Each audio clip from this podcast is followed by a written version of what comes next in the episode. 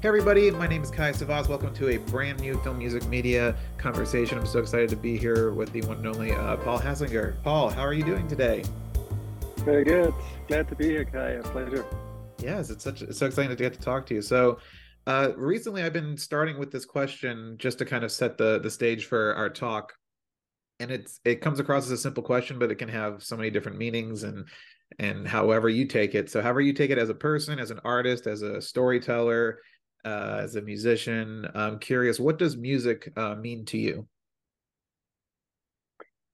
Well, I, uh, I think uh, that's sort of a uh, it changes over time, obviously, right? But if I had sure. to bring it down to one thing, then I I think the reason uh, people get stuck with music, or I got stuck with music, is because there's a elusive quality in it. It's something you never can uh, yeah. 100% grab but you can spend your life figuring out things or you keep discovering things and then you think you can grab it and just as you grab it it will go away again and and play another trick on you and you'll have to then try the chasing process again. So it's something that you can spend a whole life investigating and learning about and discovering and having these little uh, satisfying moments where you think you got it and then two weeks later you figure out that you didn't get it, but you have to look into something else. So it keeps life interesting. Yeah, absolutely. Yeah, that's a great answer. I love that. So um, I'm curious if if we, you know, you've had such a you know rich career through working with Tangerine Dream and, and your scoring and everything. But if you go back to your childhood, do you remember kind of the moment? You, was there like a catalyst moment for you that was like something that happened where you're like, oh, I really love music, I really love sound or whatever? Was there anything that triggered it, or did it just happen kind of over time as you got older? Um, I think sort of a, a fascination uh, with music definitely grows over time. Um, mm. also, as you become sort of conscious of things, you know, as a kid, you just want to play and and have fun, and then over time, a certain recognition process starts as to what's actually happening. And I think I noticed pretty early on that music has a peculiar effect on people, uh, starting with yourself. Um, uh, it's a good therapy tool and whatnot but yeah. also you notice that sometimes when you play something uh, it has an effect on other people unlike other effects you know you can you have sort of analysis and calculated effects and music is a little bit out of bounds you can't yes it's yeah. sort of not predictable it's not plannable but when it happens it's pretty impressive you know that uh, people can be that moved by something that is, like I said, elusive. It's not uh, it's not a program. It's uh, it's something that happens in a certain moment. And I think I I noticed this uh, and I weaponized it pretty quickly, you know, because you could. Uh, uh, it works the same uh, on potential girlfriends as it works on people that educate you or or any other social situation that you get into and uh, and you keep going after it, you know, and uh, especially in that, you know, if you, when you're starting out, you think uh, uh, sky's the limit and you can do anything uh, that you like. Uh, so you you just jump in the pool and and splash around a whole lot and then later you recognize that maybe you you can't do everything you want. You just yeah. got to stick to a few things. Well speaking of doing everything you want i mean i feel like you have done i mean you've got you've you've gone through so many different parts of, of your career.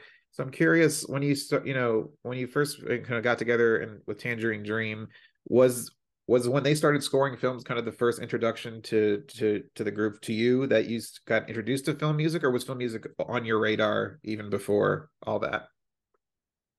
Well if you don't count me stealing my dad's super 8 camera and uh, taking it to greece and and doing some videos and making some uh, music for that then yes tangerine dream was the first professional um, uh, experience and uh, you, I came in at an uh, interesting uh, point in time, 80s, uh, uh, which was sort of the switch over to the digital world, but it hadn't right. really fully happened yet. We were in the middle of that transition, and I came in as sort of the Atari kid, you know, that uh, tried to push that side of things. But when we scored the first films, I was still at the playbacks sitting at the tape machine with a marker on the tape and then hitting the start button at the signal that Chris gave me, and that's how we. Uh, there was no synchronization, you know. So the yeah. the digital, the computer side, the sequences were synchronized, but the tape that we recorded to was not synchronized. That's how backwards it was in the early wow. 80s. That's amazing. well, I'm curious. Like you mentioned, kind of how you know technology was changing, and and of course you're you're very well known for use of your electronics and everything. Was it always a because I always feel like there's this argument that's kind of pointless between like you know synth and electronic music and then orchestral and, and traditional classical or, or, you know you know something like that. Was there a lot of uh, battling going on in, in, the film industry back then where it's like oh it's like synth music coming in to replace everything? Was there kind of an adver- aversion to it or was it kind of embraced like you know since there was a lot of other great artists like Giorgio Moroder and all these you know Hans was coming up in the late '80s and kind of synth stuff started coming in or was it kind of like abrasive? Uh, it was a. Uh, uh, I came in at a not very opportune moment, which was the moment just after the first wave of electronic scores had hit and the debate started. Uh, yeah. Know, the, the, because there were a lot of copycats and there were a lot of poor sounding electronic scores as a result. Everybody wanted to jump on the bandwagon Mm. But very few people actually knew how to do something original. They were just copying the likes of uh, Vangelis or, or Tangerine Dream. And, right. and so electronic music got a, a bad rep. And, uh, you know, ironically, the first one of the first uh, scoring projects I got involved with was Legend, Ridley Scott. Right. And Ridley Scott, uh, Legend, was uh, sort of the prime example of that uh, dispute because as you remember, there was a Tangerine Dream score for the US. It was Jerry Goldsmith's score, first recorded, that then was used for the rest of the release around the world. And it was the center of the debate, this score, you know, where people yeah. said this this is the future of scoring and said, no, this is not music. And uh, and you know what Jerry did was the, the proper way of scoring a film. And uh, so past that, you know, electronic still had its place, but it was something you would rather not mention. And so when I started here in the 90s, I did not really derive much benefits from the fact that I was in Tangerine Dream. Fast forward 30 years to now, after Stranger Things, Tangerine Dream is the best thing you can mention, right? I said, oh, you were yeah. in Tangerine Dream, that's amazing. But when I when I first got to Hollywood, uh, you better not mention uh, Tangerine Dream because it had a bad rep at the time. Wow, that's so interesting. That's fascinating. so when you started, uh, I guess when you branched, when you left the group, then you started doing kind of some solo. Pro- I mean, you always were collaborating with different artists and and doing a lot of different things. But when you started kind of focusing on your composing career, um, was there uh, what, what I guess what I guess what drove you there? What drove you to to continue writing music as a solo composer? And what what was your what's your love for film and, and visual kind of musical storytelling? Well, I decided to leave Tangerine Dream in uh, 1990 and yeah. uh, decided to move to LA. In part because we'd done a bunch of tours and tour prep was always in LA. So I already knew the landscape and I knew a few people. It was just an easy, uh, easy way to get started and to get in. And but I, when I moved here, I moved here because I was signed to private music on a record deal. And the way they were dealing with young artists at the time or maybe they still do is they uh, they don't give you an advance. They basically just uh, pay your living wages and and set you up uh, somewhere. And so i i was doing that for about two years on a project with peter baumann which then ended up going nowhere but at the time i was still in touch with Chris Franke, who uh, uh, you know I, I was with in Tangerine Dream the first two years. Yeah, and he was doing uh, a show called Babylon uh, Five, and asked if I wanted to contribute on that show.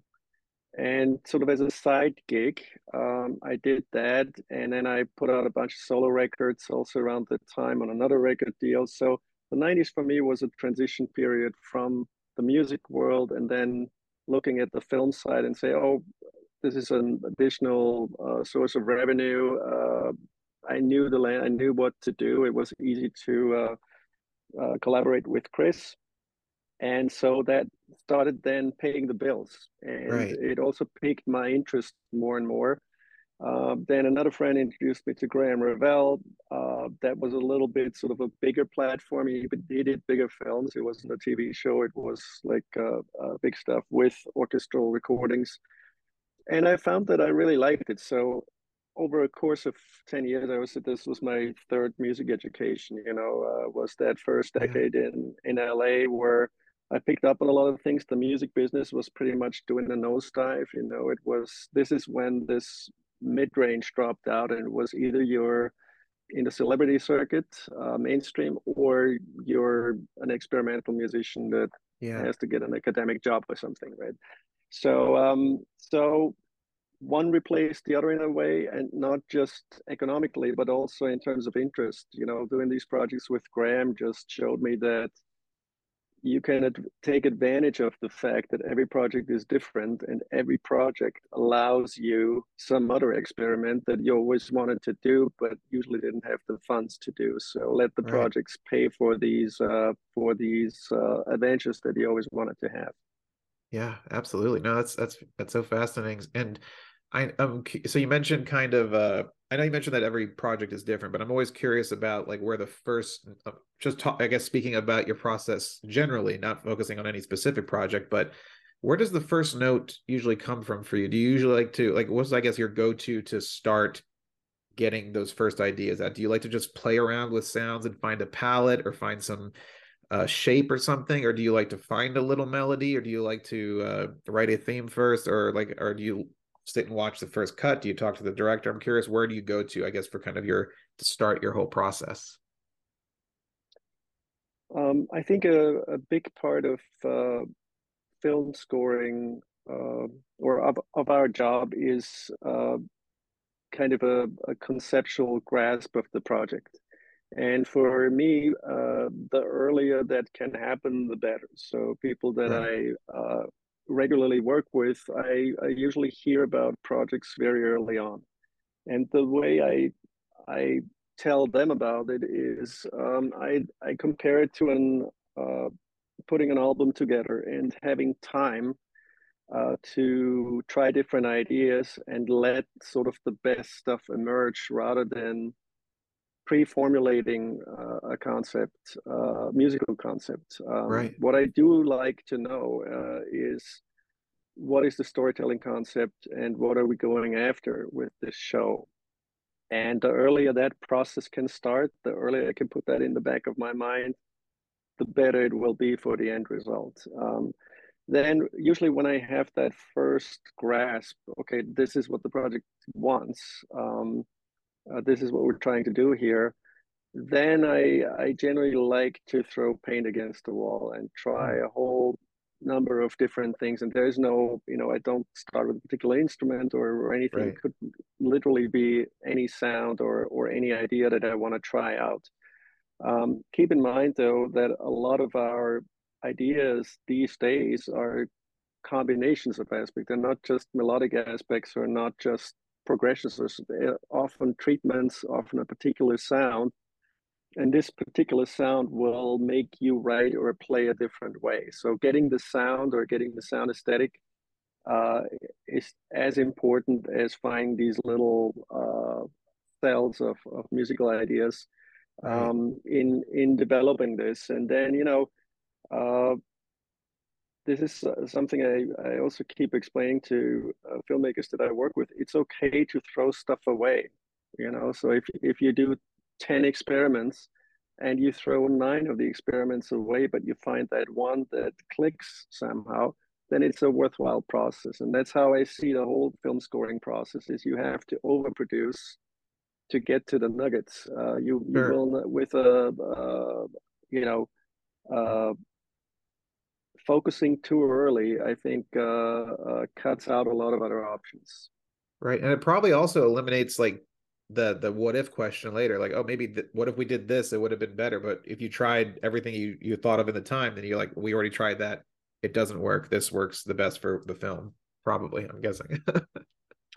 yeah, and you know, it's a it's a team effort also. And one thing I learned very early, I had my I had some of my biggest insights into film scoring uh, from music editors and music supervisors yes. because the it's much easier for them to change the angle, so to speak. You know, as as a composer, you it's quite easy to get stuck in a certain perspective, and and some of the most impressive people I've worked with were able, like in an instant, you know, just to show me this other perspective that then changes it completely. You also have filmmakers like, uh, let's say, uh, Sam Levinson, who comes already with a whole musical concept. That's yet another uh, option that's out there that you have more and more younger filmmakers that already come with a substantial knowledge about production, about how something should sound, how something should be applied. Um, and uh, it has nothing to do with uh, classical music uh, terms. It has everything to do with production effect, uh, music video references, uh, you name it, it's all in there. Yeah, no, absolutely. So uh, I, I do want to jump into maybe talking some of just a few projects that I really love and would love to talk to you about. And then we'll end up talking about the YouTube effect, the YouTube effect, which is your your most recent score. But I want to go back to Crazy Beautiful because that was, I think, your first like solo. Uh, was that your first solo like, composing endeavor, like after Tangerine Dream, or was there something else before that? It was one before that called Cheaters, same director. John oh, that's right, Cheaters. Yeah, John Stockwell. Yeah. So you and John have worked on a couple projects now.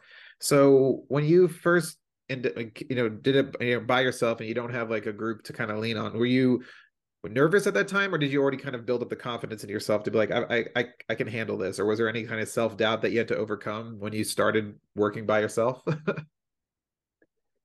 um, not really, because remember at the time I I already have had been through the ringer with Graham. Um, oh, that's right. Quite yeah, a, on, on, quite a few big projects, and the nice thing about doing this kind of assisting slash uh, co-arranging ghostwriting gig is that you get a first row seat, but you don't have the political pressure. You're not as exposed. Sure. You you get to just uh, focus on the production side, which is complicated enough and big enough learning curve, but you also witness what the composer is dealing with and how he's dealing with it. I, yeah. I remember on one project I was on uh, a scoring stage, and I witnessed um, uh, it. Uh, I think it was a choir recording, and uh, the director, after one take, walked over to Graham, said, "You know, love the choir." And after the next take, the producer came from the other side and whispered in his ear, "I hate the choir." So that you know that uh, in two seconds is sort of your your education in film scoring or the politics yeah. of film scoring, where you then have to deal with that uh, situation in one form or another. So when I started, I was very much aware of all these mechanisms. Uh, I've always had an easy time communicating or understanding communication. So it wasn't uh, that big of a jump to uh, to do Cheaters or or any of the following films. Uh, did I still have to learn a lot? Yeah, absolutely. You know, sure. you're, you're yeah. never done learning. right. Well, when you started with John as your director, and, you, and, I know you did Crazy Beautiful and then some other stuff, and then you, you worked with other directors as well. I'm curious, as a composer, what you know, what made what made John a great director to work with? What made you coming back to work? What made you want to come back to work with him? Was it as a composer what kind of communication skills are you looking from your director? Do you like to be given a lot of firm direction? Do you like to just be given little ideas and kind of go off and do you know, as you say, kind of st- throw throw paint against the wall and then come back with ideas? I'm curious what if you could like you know I kind of for other directors who maybe like looking to work with a composer, what are some the best the best traits a director could have to uh, communicate with their composer? I think with John, uh, this wasn't his first film, but it was his first film in the in the public's uh, perception. You know, it was an HBO right. project, and um, he was a young gun. You know, he was in his early twenties, first uh, major film, and um, as all young guys who come into this, uh, you know, you're bored with the status quo, and you want to do it in a different, uh, with a different vibe, a different energy and your references are usually in popular music more than in, in classical music. It was the same with Len Wiseman on Underworld, by the way. Um, uh, yeah. All I needed to convey to them is that I'm with them. You know, I'm like, I want the same thing. I've also been bored with the old stuff. I've also uh, been annoyed how traditional most of the stuff is. So if you want to do it different, I'm 150% with you on this. Right. And um, and I think he had uh, he had temped the opening of Cheaters with uh, a Chemical Brothers track. Oh, and yeah. and he said, uh, you know, I, I want that, but with a little bit more energy and this is what I uh, what you hear in the film actually opening is the demo that I submitted for it. So I was able oh, to wow. to deliver that sort of on point and in his eyes and in HBO's eyes, that sort of what uh, got me uh, through the door because of, obviously they were nervous to have a first time director and a first time solo composer uh, on the same project. Wow, that's awesome. Well, I have a few. Yeah, uh, I have a few a project that we can jump. We, we could sit here and probably talk for hours about all of your entire filmography, but I want to also point. I want to point out Crank because I thought Crank was such a unique. Like when I mean, everyone talked about the film when it came out. Just it was just kind of this almost, you know, over the top, just craziness. And I'm curious when you have to when a a film is has that energy for you. What was the process like to match that energy uh, musically? Yeah, uh, this was also Lakeshore, uh, same company that did Underworld, um, and so it it the, the and it, first time directors again. One of them, uh, Brian Taylor, was uh, a musician, so th- there's a lot they already brought to the table and how this is supposed to to be. Um, the challenge with Crank was that they the movie was pretty much conceived from a rock and roll perspective, um, but it was cut in kind of a Guy Ritchie, uh, you know, fast cuts and lots of cuts way. Yeah.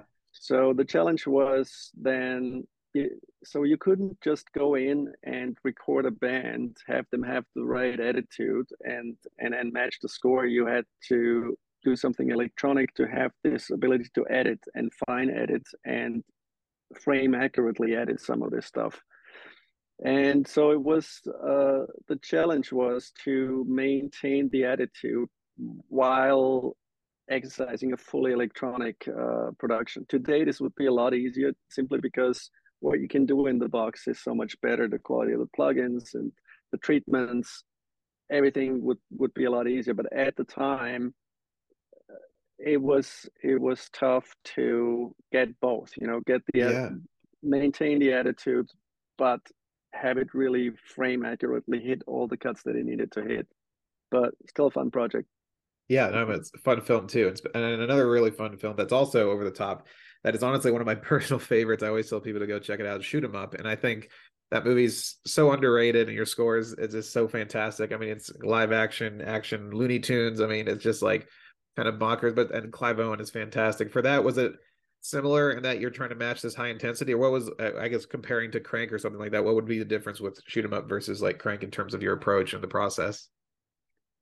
Uh, the difference was that New Line actually uh, gave me a budget and oh. allowed me to do this non-orchestral um, because originally uh, the plan for shoot 'em up was to do it orchestral to do like a john powell uh, mr and mrs smith type uh, score for it and um, but then new line and the producers thought maybe it should lean a little bit more modern and uh, and be less standard. And uh, when i started discussing with them i said well give me the budget but let me actually go with a bunch of musicians into a studio and track stuff. And we do it yeah. early in the process. So um, we will then adapt these recordings for the for the film so i was basically one step further than crank in crank i didn't have this time frame but here it was early right. enough that we went to a studio um, i basically hired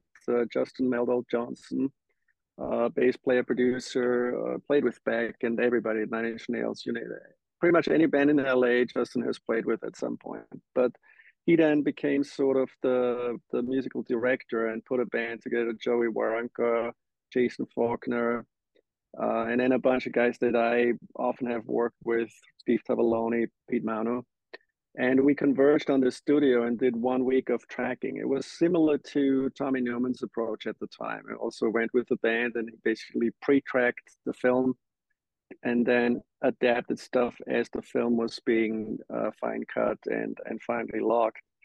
And so um, it it kind of worked out, you know. It it yeah. we were able with these recordings, and then I had a bunch of individual players come to my studio and track individual parts, but all the band stuff was pretty much recorded in just uh, one week.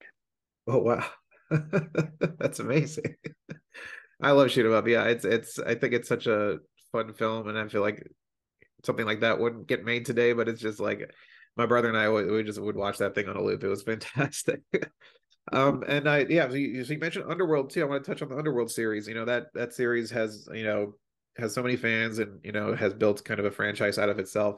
So what what was it like working on a series that you know kept coming back and you got to kind of evolve your sound and evolve the music across several films? Was that uh, uh really creatively rewarding for you to just kind of be able to follow those you know that character and the stories and and kind of flesh out that musical world?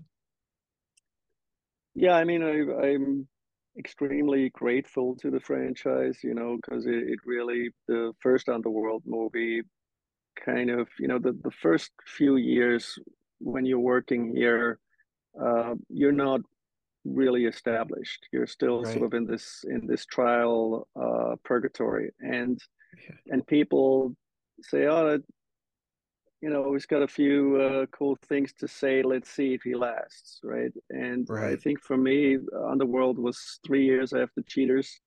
It was that critical point where you either have to show a certain level of, of success or impact or not and and underworld definitely did that for me it established me and uh, allowed then to relax a little and say okay i don't have to be uh, worried about finding the next gig. Um, so it was a crucial uh, little project. Um, you know, the, the, irony about Underworld, uh, again, I was not an established composer when I got that gig. Um, it was the old, it was a big looking movie on a small looking budget. Yeah. So they they didn't just uh, you know hand me the the key to the castle and say do whatever you want. It's like here's a budget and see what you can do with this budget. It was clear that we couldn't do uh, full orchestra. So and so i ended up going to germany. Uh, they were mixed the dub mix was in munich. So i i booked the studio on a lake outside munich one of the few studios at the time had a big ssl console. And uh, and I did partial tracking, meaning I had a small a string group for a few days and I had a small brass group for a few days. And the score became sort of this hybrid of uh, recorded parts or pre recorded parts and then these uh, live tracked ensembles. Ironically, 20 years later, we look at this and this has become sort of now uh, a pattern, a quite popular pattern, is that you do sort of the bigger orchestral parts program because you have more control, but you have the smaller individual parts separately tracked, sort of the big and small uh, approach. At the time, I didn't think about it creatively. I just made ends meet. You know, I had yeah. a certain uh, budget available, and in that budget, I could realize this, and it became this hybrid between program electronic uh, sample libraries and and these live track parts. Ironically, also the first time uh, I think that VSL uh, was used in a in, in a proper project. You know, they had just released their first libraries, so uh, I'm of course maintaining good relations with them to this day. But I think I was the first one that used VSL in the delivery of a score. Wow. Yeah, I mean that's also it's also that technique is now I know a lot of composers still do that if they're working because there's a, I feel like the, the kind of that mid range film is maybe coming back a little bit, but that like the mid range budget film kind of disappeared for a while. You had just giant blockbusters and then like two million dollar you know indie like genre pieces, and I know a lot of composers, especially you know who just don't have those budgets, they will do that. They'll just, you know, we'll get a little bit, we'll just do a small group and then the rest is samples and, and libraries like that. So like I just mm-hmm. talked to a composer who worked on his uh, kind of very small budget uh, disaster movie like Tornado movie and he wanted to capture that old Amblin sound of Corey Wallace. He did a, a supercell and he was like, oh yeah, we were able to get that big kind of nine, 80s, 90s, you know, John Williams, Alan Silvestri sound, you know, but do it on a very small budget. so it's it's yeah, yeah te- technology is crazy i mean it's it's allowing a lot more uh people to to do stuff yeah yeah and it's applied knowledge um you know uh, you have an incredible amount of technology available but if you don't know what to do with the technology or sure. if you don't know what to do with particular aspects of sample libraries then it, yeah. it's not going to uh, translate but if you do then you can cheat quite a few things, both with sound treatments and with uh, sort of uh, musical effect that something has. Because if you focus on the effect rather than how it's made, uh, there are two different things, you know. And this is sort of forever a debate in in the film scoring or also in the sample library community. Is it yeah. is it are we replacing what's actually happening in the orchestra? or are we replacing the effect that's at the end of everything that they do? And right. those are two two different schools, and everybody has to pick what works better for them. For me, it's been a hybrid. You know, I need to know what the orchestra is doing and what the individual player is doing, but I have to also be able to switch uh, perspectives and look at it from the other side and say, at the end of all of this process, what's the effect that it's now having in the telling of this story? Yeah. Wow, that's yeah, absolutely. No. Yeah, you got to tailor to whatever process works. You know, everyone wants to get to the same to the same point, but it's and every everybody's different. Everyone uh, has a different process. Um, uh, before we jump into the YouTube effect, I do want to talk about Fear the Walking Dead, which is also really fantastic. And you got to work on this TV series that was a spinoff, of course, of the main series. But you know, getting to do a score like that across several seasons of television, what was the process like for you? Was it uh, once you kind of found the sound of the series, was it easy to just kind of evolve it across several seasons, or did it was it kind of a challenge to find something that was unique to this compared to what Bear was doing with the the main series? Um, yeah, the, the the starting point for Fear was that they wanted a little bit more industrial approach for it. And uh, Gale Anne Hurd, by the way, uh, uh, is not only the producer of the uh, original Fear, um, uh, the original The Walking Dead, uh, also Fear and also YouTube Effect. So there's a there's a oh yeah there yeah there's a, a connection, connection that that runs through all of them.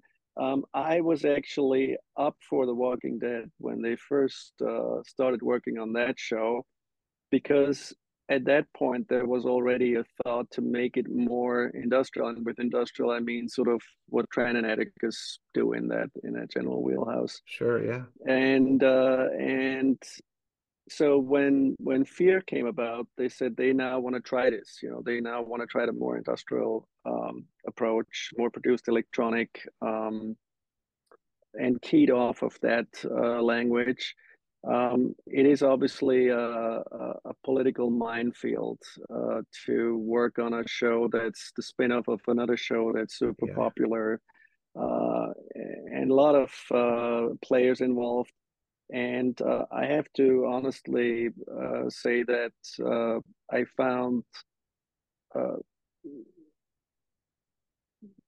production of a of a successful sound mix for fear almost impossible because of yeah. the political composition of the team because of what happened on the stage and how the stage team was selected it was the most challenging and ultimately also most unsatisfying uh, experience I've had in my entire career. Uh, was wow. the, the, the mixing uh, of uh, Fear Walking Dead, and it's something I I regret, but it is also part of the job, you know, and it's sure. something everybody who uh, starts working in this field has to realize. You can't always uh, get your ideas delivered in the way that you think uh, is most effective. Um, nevertheless, it's always a bummer. Yeah, and it was a was it just because of the of studio politics, or was it because of the TV schedule as well? was it like because it, I'm sure you were under um, crazy amount of pressure to get everything done with the episodic, you know, uh, television schedule, or was it just studio politics was a mess? Or was, I'm just curious. Yeah. I think it was mostly that the people tasked with the sound. This is not just the composer, you know. There's a sound yeah. supervisor, there's a mixer, there's uh, sound editors, whatnot. That group was not matched well, and it needed a strong. It needed sort of a, a, a Sam Levinson kind of voice in the room that says, "Everybody, this is what we're doing." Yeah. Um, and you know, I I loved working with Dave Erickson, the showrunner. Uh, he's a great guy, uh, but he's also a writer. So his main focus naturally was do the lines work? Is it the right lines? Is it the right performance? Uh, is the story being told the right way? And then also we have music. Um, but for me, obviously, music is like does the music work? Is that up and then is right kind of stuff. So, so I don't think he uh, he he wanted to negotiate and compromise uh, on the sound side, and I think sometimes that is possible. In a lot of cases actually it's possible but sometimes the discrepancy is so strong that you would need to redirect and you would need to actually push through uh, a sound aesthetic. It's funny because i i talked with atticus ross on and off um, and he tells me every project the first two or three episodes they're on the dub stage and they're having these big discussions and they just keep explaining to me it has to sound a certain way. If it doesn't sound yeah. a certain way then it's not going to work. It's not effective. And it's a it's a big uh, to do and they usually are able to push it through. But in the case of fear i was not able i didn't have the the political power attached to me to really push through an aesthetic that i thought would have been right for that show. But right. you know you win some you lose some but this was a big yeah. one to to not get right. Yeah yeah. No that's, that's always sad to hear but yeah it, it people i think forget that yeah it's such a, a it's not just writing the music it's part of the mix you know it's part of everything else that you're competing with whether this the sound effects dialogue everything the way it sounds and the way it's mastered and mixed it's just like uh, yeah, it's so much goes into it, and it can all. I know composers like, yeah, it just gets to that point, and then you lose control of it, and you, whatever's in the final film, you're like, that's not what I intended at all. so yeah, yeah, it is part of it. When you win some, you lose some, absolutely. Um, so let's jump to uh, the YouTube effect, which is uh, this a uh, fantastic documentary, and you got to work with uh, director Alex Winter uh, focusing kind of on the impact of what YouTube is doing to society, uh, not just social media in general, and and like that. So, what talk to me about? I, I, as we know how you got the project because of your your producer over here, but uh, I'm curious when you first, I guess, met with Alex and started talking, and what did what were the first conversations about music, and what did you end up, you know, really wanting to accomplish with the score here? Um, the first conversations were basically the fact that they knew they needed an electronic composer, and then Tracy McKnight was the music supervisor on the project, and Tracy and I are old friends, and uh, and she brought me up. I sent in a comp, and and then they all said, okay, that's the that's the guy um, who should score this. It was a very, you know, I was interested in the project, and they were interested in me, and it was sort of like a, a pretty straight shot from that. Um, what really attracted me was that YouTube um, as a platform, you know, uh, is very influenced by what happened before in music video. And yeah. I, I also, you know, I've always liked the these cross relations between music video, graphic novels, and movies or storytelling um, in films and TV and so this seemed like another extension of that. Um, and uh, you know i'm also personally a, a, big fan of, of adam curtis and his style of documentary filmmaking which is very often uh, containing these uh, these different aspects. And uh, and i understood that if you bring a lot of small individual parts uh, together and tell this story uh, evolution of youtube you will need connective tissue and but this connective tissue needs to be in line with what people normally expect on YouTube or in music videos or in this kind of platform. It's very ADD. Yeah. Um, so uh, it needed kind of an ADD approach, but also the glue. And to do all of this in a way that the audience doesn't notice that I'm doing this um, was kind of the the challenge and uh, and what really piqued me about the project, you know, is uh, this could be really cool, and it gives you license, you know.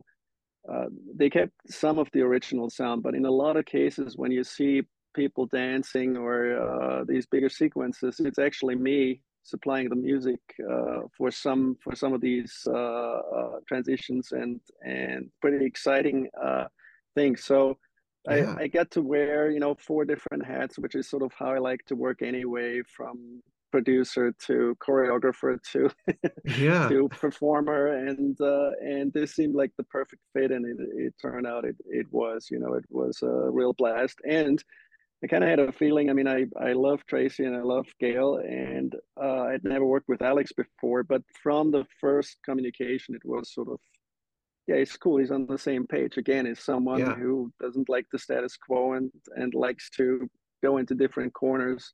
Then Lon Bender was mixing. It was really sort of a, a little bit of a dream team uh, from my perspective.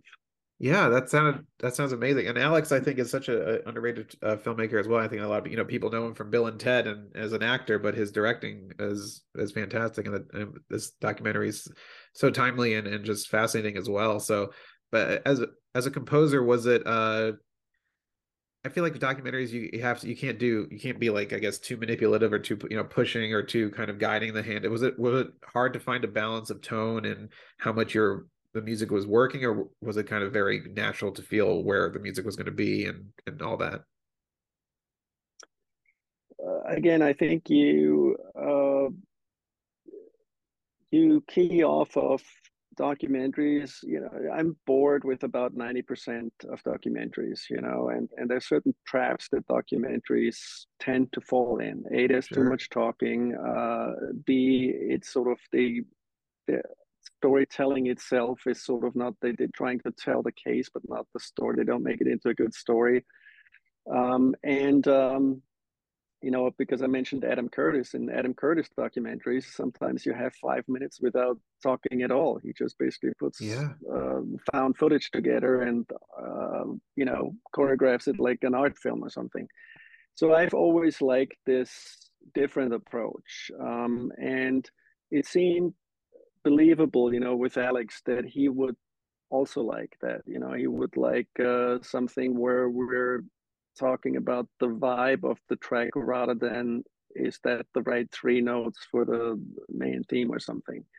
Right. And uh, based on that, it was a very enjoyable uh, process. It's all it was very close to pop music in a way. You know, the effects of pop music, uh, which is also something I've always enjoyed uh, getting into that world and and playing with that world. And last but not least, I could involve my old friend John Tejada, who I've known forever, um, and uh, and pulled them into three tracks, including the the opening track.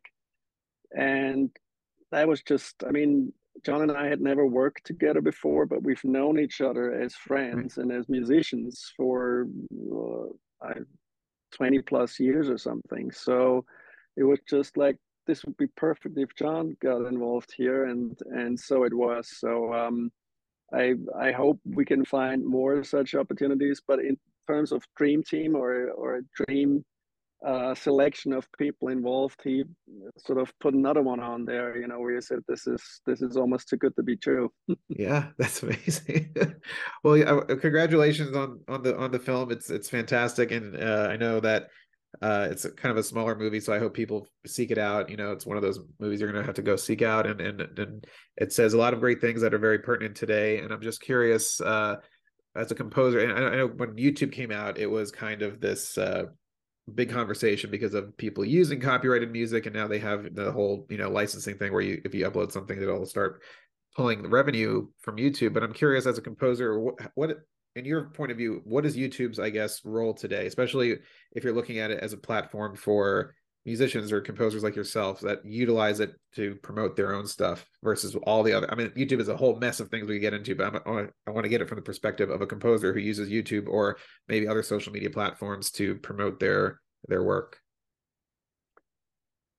Uh, I, I can give you a, I cannot give you a simple answer to that question. Um, okay. I can admit that I'm conflicted about uh, YouTube as I'm conflicted about Spotify.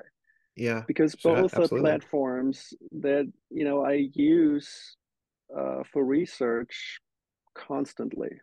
Yeah. Like I, I, I really rely on these platforms, and at the same time, they are example for the digital side of the business running amok a little bit and they yeah. eventually they make concessions and they start paying but the truth is that we're still in a post napster kind of reality and these are big players in that world and uh, so there's there's a lot to be critical about. I mean, the YouTube effect itself is is critical about it, and yet we have to acknowledge it's part of our world today. Uh, we're not going to turn back the time on it. What we can try to do is make a, a joint effort to manage it better or to put a few rules in there that that start compensating people the right way. Uh, I think it's a it's a long road to get there, but yeah. you can either just give up or try something. And I'm always in favor of of uh, trying something. Um, the the time that these companies happen, you know, um, is also a time of, of very short attention spans, of a different type of energy and information distribution, uh, which interestingly, you know, it to me, uh, as someone who's done a few rounds here, it reminds me a little bit of the early days of, of personal computing. Right. Um, yeah uh, it's for me sort of a, a, triple circle, if you will, in that I've experienced that time. I came up during that time. Then I did *Halt and Catch Fire*, which basically a re-examination of that time. And now I did the YouTube effect, which is kind of round two of that re-examination. Again, has a lot of sort of outspoken electronic musical elements, and uh, it's curating a certain uh, style in a new version that fits with um, with YouTube with this general subject. But I could string a straight line from my first dabbling on an Atari to Halt and Catch Fire to the YouTube effect. They sort of yeah. belong together, and somebody who liked the Halt and Catch Fire score will likely like this uh, YouTube effect score. Yeah, absolutely. No, I, I agree with you 100%. It is very conflicting and youtube is it allow I mean, what we're what we're talking right now is going to be on youtube. Like it's like it, it is the platform that i use to reach other people who are interested in film music and, and movies and all that stuff and it's and it allows voices to be heard but it also when you throw in all the big things of, of algorithms and the way it has an impact on society and and stuff like that yeah it's a very complicated kind of nest and mess a maze of messes to to kind of un- unpack especially when it comes to royalties especially for sure for for music and and, uh, and usage of other you know other clips and stuff like that. Absolutely. Um but uh to to wrap to kind of wrap up our conversation i, I want to talk just briefly about uh your recent uh solo album exit ghost 2 which i absolutely love which is a follow-up to exit ghost. And i just wanted to touch base on that because it's i'm curious about how your process differs when you're creating kind of a uh, an album uh, that's not tied to picture. It's just you know you're creating your music, your soundscapes, and I love just putting that on, closing my eyes, and just kind of letting the the sound just take me wherever. So I'm curious how you conceptualize an album like that, and how do you create that album experience for the listener that is completely different from writing you know writing the picture.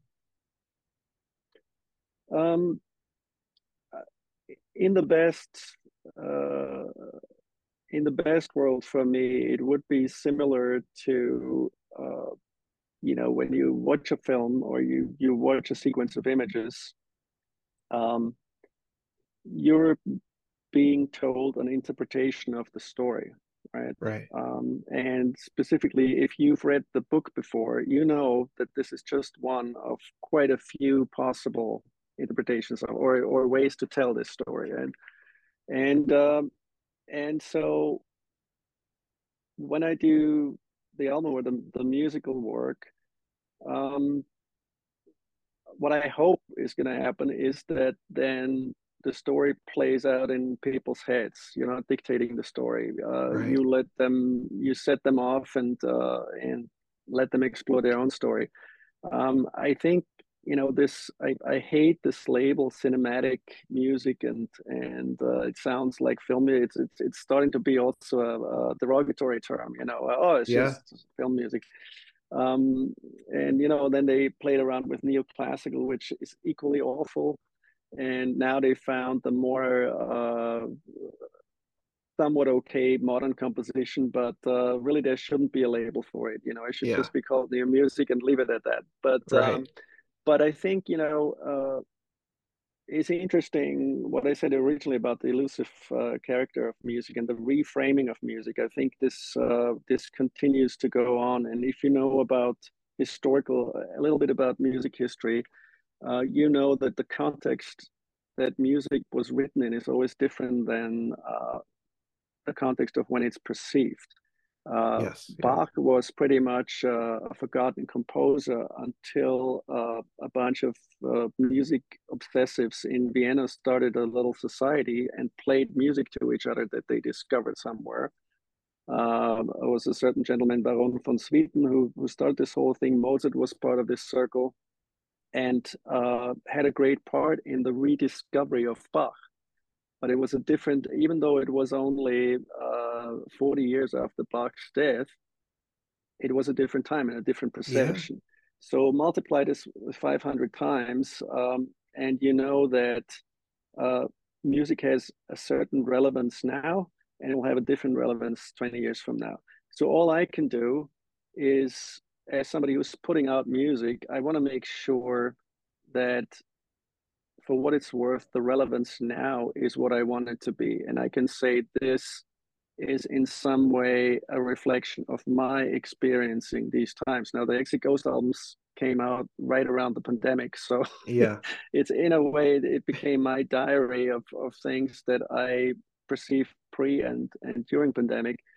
And it just so it wasn't planned this way. It, it, it just so happened. But it feels to me like this is a uh, for me at least, relevant uh, musical statement to this time period. You know, I didn't, Yeah. I don't want to put out museum pieces where I'm saying, uh, and this ultimately uh, is why classical music has limited uh, appeal to me, is because I'm representing something uh, in a different context. Can you still do that in a great way? Absolutely. Can I do it? No, I don't Yeah. have the talent for this uh, side of the of the uh, music industry. Um, but um, you know, as a creator, I think your responsibility is that if you listen back to it and you say, does this relate to what my field of reality has been in the last few years, in the last decade, then the answer has to be yes. If it's not, then you're just stylizing it out of context. Um, so these these albums are kind of personal expression and pass that test for me. If it, if they do it for other people, I don't know. But Yeah. Well, it, it, it doesn't for me. I mean, it, for me, it's a, it's a, it's an, uh, it's an experience itself, and I think that's just the way you create soundscapes and your aesthetic and the way you you you find sounds and create these you know movements and an emotional journey and emotional narrative, and through that, it, it it left an impact on me, and I just I really enjoyed it. So I I love those those albums a lot, and I love your work a lot. So yeah, Paul, thank you uh, so much for taking the time this evening to to sit down and chat. Uh, I've, I've wanted to talk to you for such a long, long time, so it's uh it's so great to to have you as a guest, and I really appreciate all your insight and perspective. Thank you. Thank you. Absolutely my pleasure. And uh, yeah, I hope we can continue the conversation. I have that with a lot of people that, uh, you know, we, we have these, uh, uh, we have these conversations that go on. And uh, by the next time you talk, you're basically continuing the same conversation where you left off to the previous. Exactly. But Oh yeah. it Every time I uh, we we won't run out of uh, of material or or stuff to talk about for some time. Absolutely, I agree with that.